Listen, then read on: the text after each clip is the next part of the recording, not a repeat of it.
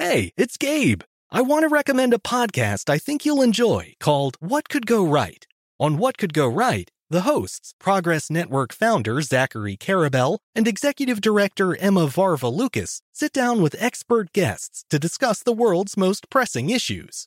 They look back at how far society has come and look forward to what it will take to achieve a brighter future. If you're looking for a weekly dose of optimistic ideas from smart people, listen to What Could Go Right wherever you get your podcasts. If your business needs a new application, then developers will have to write code, a lot of code. If an application needs to be modernized, then you'll need time, resources, and caffeine. If that sounds daunting, then you need watsonx Code Assistant, AI designed to multiply developer productivity so you can generate code quickly. Let's create a more modern foundation for business with watsonx Code Assistant. Learn more at ibm.com slash code assistant. IBM. Let's create. This episode is brought to you by Navy Federal Credit Union. At Navy Federal, it's been the mission to help the military community for over 90 years. And not just help them, but do everything to make sure they not only grow, but flourish. That's why Navy Federal Credit Union has all kinds of great savings and investment options like share certificates with sky high rates. So don't hesitate. Start growing your finances today with a variety of savings and investment options. Navy Federal Credit Union. Our members are the mission. Savings products insured by NCUA. Investment products are not insured, not obligations of Navy Federal and may lose value. This Father's Day, the Home Depot has the perfect gift to help dad be everything he can be because your dad is more than just a dad. He's the groundskeeper of the yard, the perfecter of the patio, and the cleaner of the clippings. This Father's Day, power dad's doing with the convenience and gas like power of Milwaukee cordless outdoor tools from the Home Depot. Plus, get up to $150 off select Milwaukee tools. Find the perfect Father's Day gift at the Home Depot. How doers get more done. Shop for Father's Day now in stores or online at homedepot.com. This Day in History class is a production of iHeartRadio.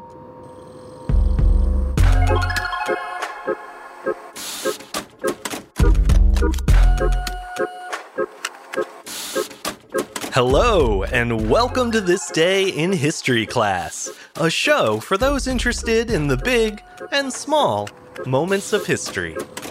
I'm Gabe Luzier, and in this episode, we're exploring the origins of Lego, a childhood institution built on a humble foundation of tiny plastic bricks.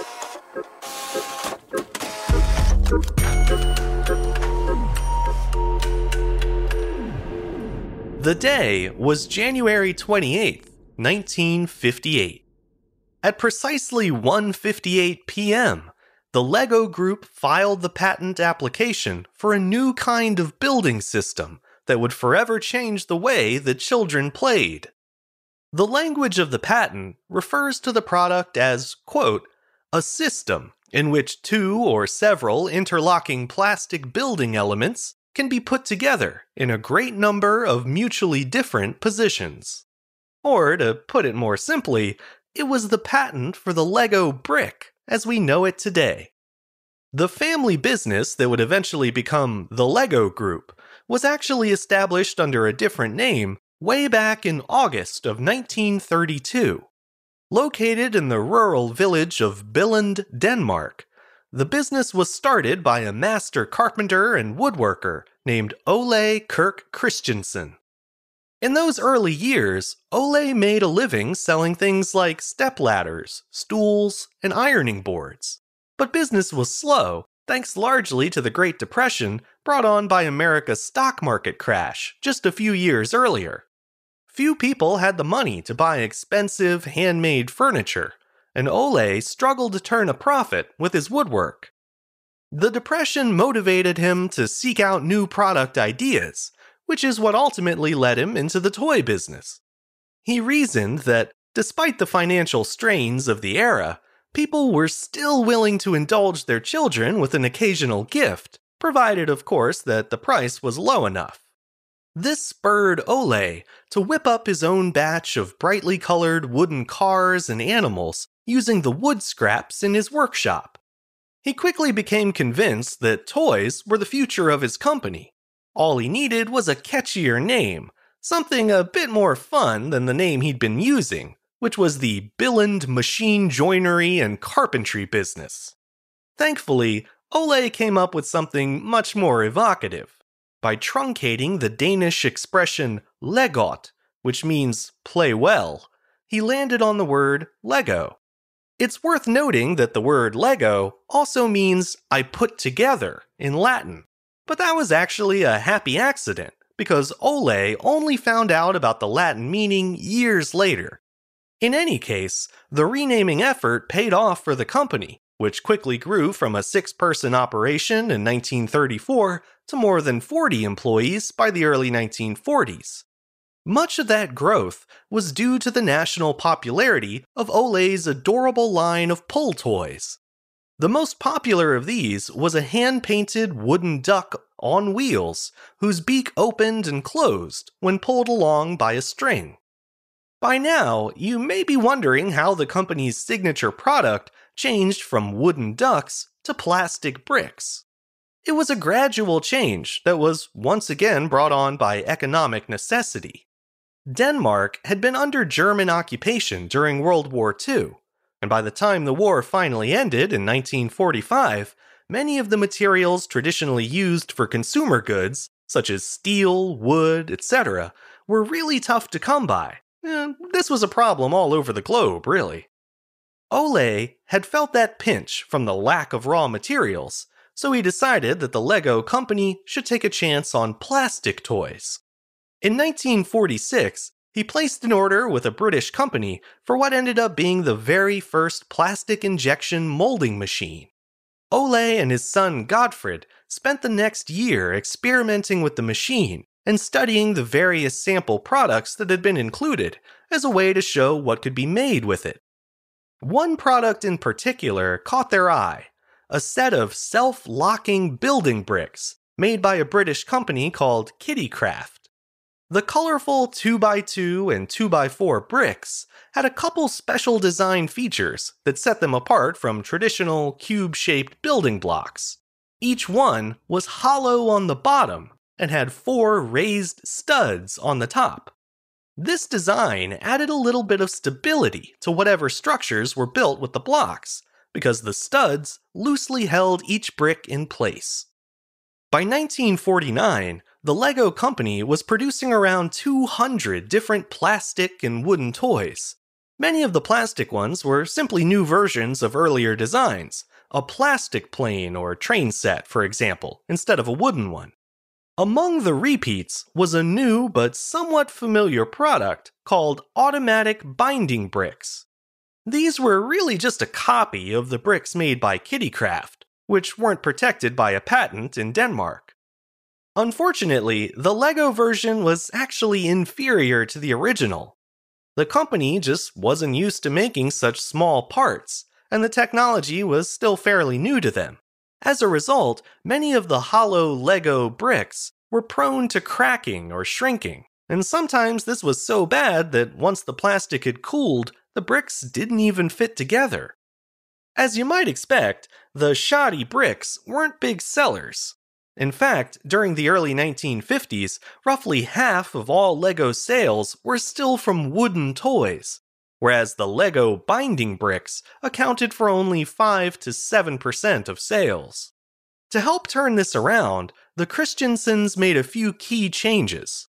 First, in 1953, they ditched the austere sounding name and started calling the product LEGO Mursten, or LEGO Bricks. By this time, Godfred was starting to take on a much larger role in the company, and he became interested in finding a clearer focus for the company, rather than spreading their resources across hundreds of different products. Eventually, he decided that the adaptability, wide appeal, and ease of production made LEGO bricks the ideal choice. Still, the bricks weren't a hot seller yet, so there was obviously room for improvement. Godfred took it upon himself to tinker with the brick's design, and in early 1958, he hit upon a winning solution. Godfred, now the managing director of the company, had been recently fielding complaints from his customers in Germany about the fact that models built with LEGO's hollow building bricks were lacking in stability, which made them less fun to play with. On January 23rd, he discussed the problem at length with others at the company and during the meeting, he began sketching different ideas for a new brick design.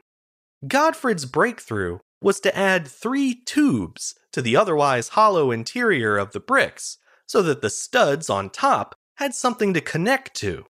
This new interlocking system allowed the bricks to snap together, hold tight, and yet still separate easily when pulled apart, a feature which the company later dubbed clutch power. Godfred asked Ove Nielsen, the head of the Lego molding shop, to create a new brick sample by cutting up and gluing together existing elements. The new three tubes design was then sent to the patents office by express courier. Just a few days later, on January 28, 1958, at exactly 1:58 p.m., the Lego Group filed the application for a patent for its new type of building system, the interlocking bricks that we know and love today. Unfortunately, Godfred's father, Ole, didn't get to see how much of a game changer his son's design would be.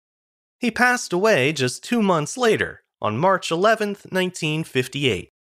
That was the end of an era for the company in multiple ways. Two years later, in 1960, a fire broke out in the Lego warehouse, and the company lost their entire inventory of wooden toys. With the newfound success of Lego bricks, the company decided to close the book on wooden toys and bet the future on plastic. Godfred took over after Ole's passing, and thanks to his new brick design, his father's legacy was in good hands. He had helped the company find a core product with that new style of bricks, and the design was such a sound one that it stayed exactly the same for over 60 years now. This connected system of play, as the company calls it, was revolutionary at the time, and it's still a driving force behind the imaginative appeal of LEGO products, not to mention their retail success.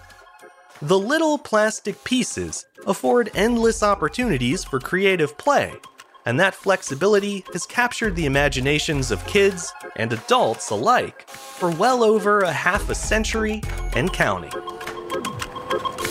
I'm Gabe Luzier, and hopefully you now know a little more about history today than you did yesterday.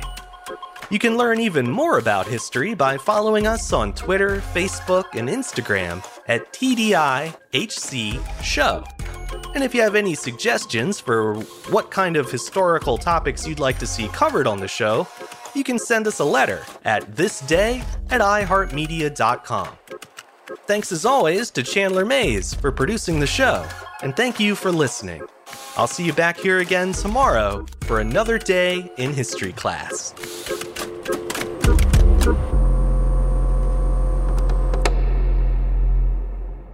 For more podcasts from iHeartRadio, visit the iHeartRadio app, Apple Podcasts, or wherever you listen to your favorite shows. You wouldn't expect to hear that we're America's third best city for beer like this one, or home to vibes like this and this. It might surprise you that we're top 10 for immersive art that's like, Whoa. and, hmm, not to mention, we have one of the top zoos in the country. So, can a city with the country's best pro soccer team, ranking as a top culinary destination in the world, be in your own backyard? Yes, Columbus. Plan your summer at experiencecolumbus.com/summer. What are you looking for in a new smart TV? 4K picture quality, high quality and immersive sound, a sleek design? All of those are givens, but only the new Roku Pro series has all of those and the Roku streaming experience, an award winning OS. Get fast, easy access to all your apps like iHeart, where you can stream all your favorite music, radio, and podcasts all day, and regular all inclusive trips to Roku City. The new Roku Pro series, a smart TV built by the streaming pros. A collision between a Chinese jet and an American spy plane. He came and rammed into our left wing. With relations increasingly strained, what are the chances of things spinning out of control? The Western world was asleep. I'm Gordon Corera. I'll be exploring the friction in this most important of relationships and asking Has the West taken its eye off the ball? You cannot ignore China. From BBC Radio 4, this is Shadow War China and the West. Listen wherever you get your podcasts. We are the voice of NASCAR. The green flag is in the air, and we are underway. The great American race. The Motor Racing Network. NASCAR Cup, Xfinity, and Craftsman Truck Series Racing live on your hometown radio station and MRN or NASCAR.com. Martinsville, Talladega, the Chicago Street Course. We have the side by side action and last lap passes for the win. Photo finishes. Ryan Blaney will win. The voice of NASCAR, the Motor Racing Network work.